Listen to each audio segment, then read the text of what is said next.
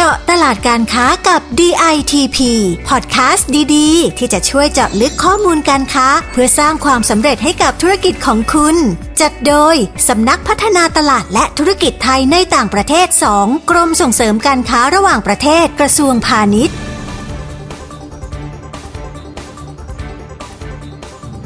พอเราเริ่มส่งออกเนี่ยเราก็เห็นว่าเฮ้ยขนมโบราณของไทยเนี่ยมันอร่อยนะถูกปากคนต่างชาติเลย แล้ววัตถุดิบทำจากธรรมชาติด้วย มันก็เลยชัดเจนมากว่าตลาดเนี่ยมันมีช่องว่างให้ไปต่อได้ครับ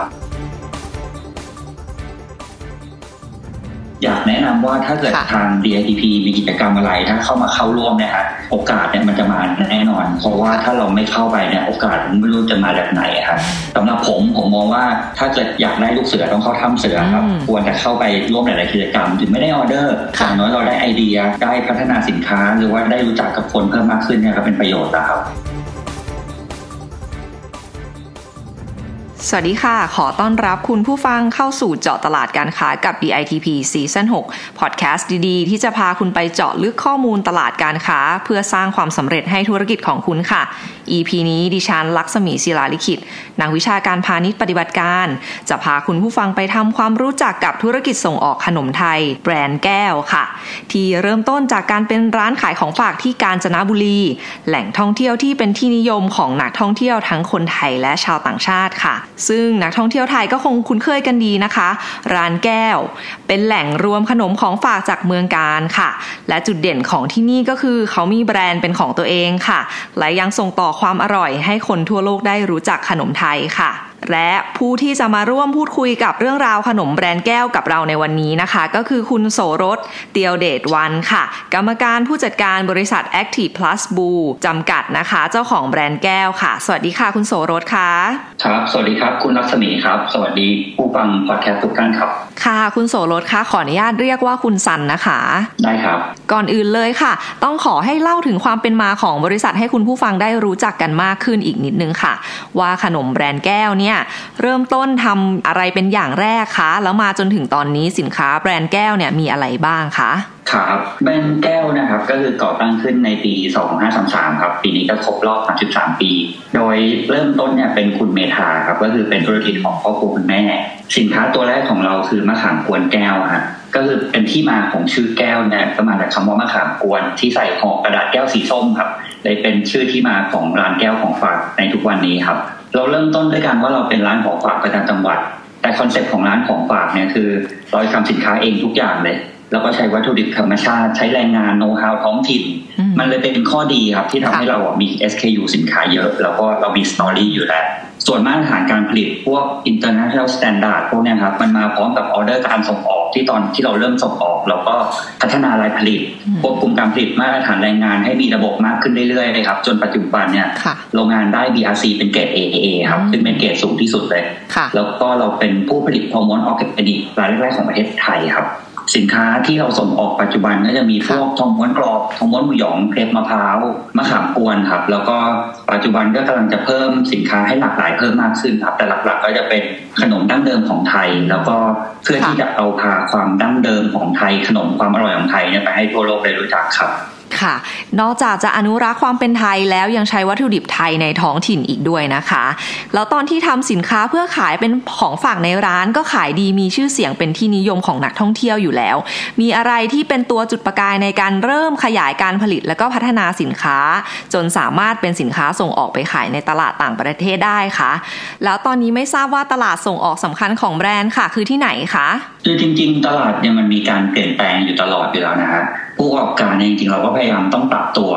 เมื่อก่อนสินค้าพวกขนมไทยพวกนี้ครับมันจะต้องอยู่ในร้านของฝากประจำจังหวัดเท่านั้นเราไปเมืองกาญจน์ไปภูเก็ตไปเชียงใหม่ก็ต้องไปซื้อ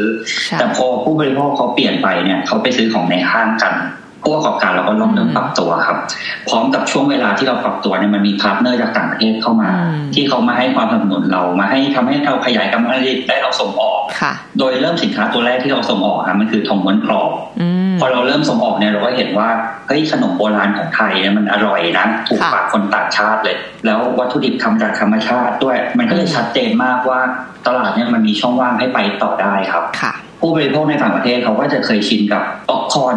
มันฝรั่งทอดพอมาเจอขนมไทยก็ช็อกเหมือนกันนะว่าเฮ้ยมันไม่ใช่ของโบราณสำหรับเขาอะแต่มันคือ snack อย่างหนึ่งใช่แต่ปัจจุบันเนี่ยเราก็ไปเน้นห้าง wholesale ในต่างประเทศครับ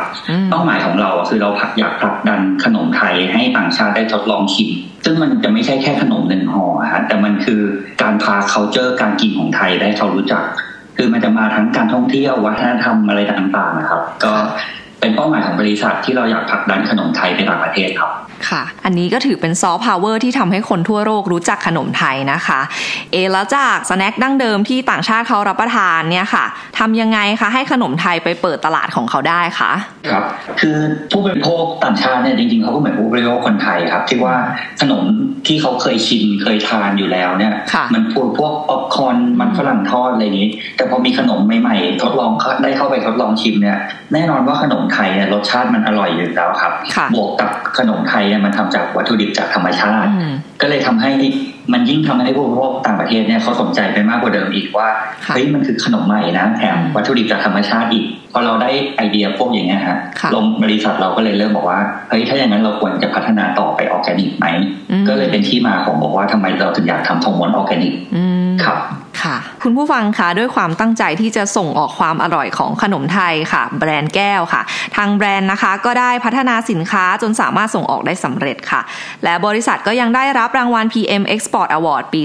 2020 ในสาขาแบรนด์ไทยยอดเยี่ยมค่ะ จากกระทรวงพาณิชย์ ไม่ทราบว่าการได้รับรางวัลนี้ส่งผลอย่างไรกับธุรกิจของคุณสันบ้างคะ คือการได้รางวัลเนี่ยมันเหมือนกับเครื่องหมายการันตีอย่างหนึ่งว่าโรงงานเราเป็นคนมีของนะซึ่งสำหรับผมมันเหมือนเป็นน้ำหอมอะที่ทำให้เราเป็นคนมีเสน่ห์ในสายตาคนต่างชาติขึ้นค่ะคือมันไม่ใช่แค่ได้มาแล้วเราจะแบบภูมิใจหรือเอาไว้อวดเฉยๆแต่มันยืนยันตัวมันเองเลยว่า โรงงานเรามาตรฐานสูงนะอืมสินค้าเรามีคุณภาพดี เรามีความใส่ใจในการผลิตใส่ใจผู้บริโภคแล้วเรามีความสะอาดครับ อืมค่ะ ทางกรมส่งเสริมการค้าระหว่างประเทศหรือว่า DITP นะคะ เรามีการจัดกิจกรรมเพื่อส่งเสริมและก็สนับสนุนผู้ประกอบการส่งออกของไทยนะคะ ซึ่งในหลายกิจกรรมเราก็จะเห็นแบรนด์แก้วเนี่ยค่ะ มาเข้าร่วมกิจกรรมกับ DITP นะคะ อยากทราบว่าเริ่มแรกเลยเนี่ยมาเข้าร่วมกิจกรรมกับทาง DITP ได้ยังไงคะผมว่าหลาย ๆ คนคล้ายกันคือเริ่มต้นมาครั้งแรกเนี่ยคือผมเริ่มจากเข้าไปปรึกษาเรื่องการส่งออกค่ะคือตอนที่เราทำขนมในไทยเนี่ยเราไม่เคยส่งออกเลย เราก็เลยเริ่มไปปรึกษากับ DITP ว่าค่ะเราส่งออกสินค้าได้ยังไงได้บ้างค่ะเราพอหลังจากที่ปรึกษาเนี่ยก็เลยได้เริ่มสมัครเข้าชิงอืมพีมอวอร์ดซึ่งพอเราได้รางวัลได้อะไรเงี้ยฮะก็ได้เข้าร่วมไอเดียแลบเป็นรุ่นสามครับอ่าแล้วก็ เลยได้เข้าร่วมกิจกรรมออกบูธในหลาย ๆ ประเทศครับ ซึ่งเป็นโอกาสดีมากที่ค่ะเราได้ไปถึงบางประเทศที่เราไปออกแล้วเราไม่ได้ออเดอร์ แต่เราได้ได้ไอเดียบางอย่างอืมที่เราเอามาพัฒนาผลิตภัณฑ์หรือพัฒนาการตลาดเราได้อีกเยอะเนี่ยค่ะทางแบรนด์ก็ได้รับทั้งประโยชน์ และก็ประสบการณ์นะคะ จากการเข้าร่วมกิจกรรมของทางกรมจริง ๆ ค่ะ ซึ่งก็มีอีกหลายกิจกรรมเลยค่ะ ที่จะให้ผู้ประกอบการได้เข้าร่วมค่ะ แล้วก็เมื่อปีที่ผ่านมาค่ะทาง DITP ได้พาคณะผู้ประกอบการไทยนะคะ ไปเข้าร่วมในกิจกรรม Business Matching ค่ะ เพื่อสร้างความสัมพันธ์ทางการค้ากับซาอุดีอาระเบียนะคะ หลังจากที่ห่างหายกันไปนานค่ะ ซึ่งแบรนด์แก้วเนี่ยก็ถือเป็นหนึ่งในคณะผู้ประกอบการค่ะ ที่ได้ร่วมเดินทางไปเข้าร่วมกิจกรรมนะคะ อยากให้คุณซันช่วยแชร์ประสบการณ์ หรือบรรยากาศในการเข้าร่วมงานในครั้งนั้นให้ฟังสักนิดนึงค่ะ ครับ ครั้งนั้นคือเข้าใจว่ามันเป็นโอกาสที่ไทยได้กลับไปเจริญความสัมพันธ์กับซาอุเป็นครั้งแรกในรอบหลายปีอะครับ ค่ะ คือบรรยากาศตอนแรกเราก็กลัวนะว่าแบบเออเขาจะโกรธเราไหมนะอะไรอย่างเงี้ย แต่คือจริง ๆ ผมพอเราไปสัมผัสเราพบว่าซาอุเขารู้จักขนมไทย รู้จักของไทยสินค้าไทยบริการของไทยอยู่แล้วนะค่ะโดยเท่าที่คุยเนี่ยเขาก็ โอเคกับต่างๆ แล้วเขารู้สึกด้วยซ้ำว่าเขาอยากชิมขนมไทยเขาอยากมาเที่ยวเมืองไทยค่ะหลาย ๆ คนที่เราไปเจอในงานนั้นเขาก็บอกว่าเออเป็นไปได้ไหมว่าเขาอยากวางแผนมาวิสิตโรงงานเราอะไรเงี้ค่ะยจริงๆตลาดซาอุเนี่ยเป็นตลาดที่เราไม่เคยไป หรืออมไม่เคยได้สัมผัสมาก่อนเลย ก็เป็นโอกาสที่ดีมากเลยนะที่ทางกรมได้จัดงานนี้แล้วเราก็พบว่าตลาดซาอุคูเวตหรือว่าจริงๆตะวันออกกลางเนี่ยเป็นตลาดที่ใหญ่มาก แล้วก็เขาเวลคัมขนมไทยมากๆเลยครับ ค่ะ สุดท้ายนี้ค่ะ คุณซันมีคำแนะนำเรื่องการทำธุรกิจส่งออกให้กับผู้ประกอบการรุ่นใหม่ ว่าอาจจะต้องเจอกับความท้าทายในเรื่องอะไรบ้าง ต้องเตรียมรับมือยังไงบ้างคะคือสำหรับผมอะผมมองว่าเวลาเราเออเรามีโอกาสเนี่ยเราควรจะกระโดดเข้าไปจริงๆหลายคนจะคิดว่าเฮ้ยถ้าเกิดมีตรงนี้ฉันจะต้องกังวลเรื่องนู้นเรื่องนี้ไหมทาง DITP นะฮะคือ เหมือนเป็นผู้นำพาโอกาสที่ทำธุรกิจส่งออกมาให้เราพอเวลามันทางกรมทำทำมาเนี่ย เราจะรู้สึกว่าเฮ้ยมันถูกคัดมาแล้วระดับหนึ่งนะดังนั้นคือการที่เราต้องกรองอะไรออกไปเนี่ยเราก็จะต้องใช้พลังกำลังสมองเราน้อยลงไปอีกนิดนึง เราเอาไปโฟกัสกับธุรกิจกับสินค้าที่เราจะไปเปิดดีกว่า ก็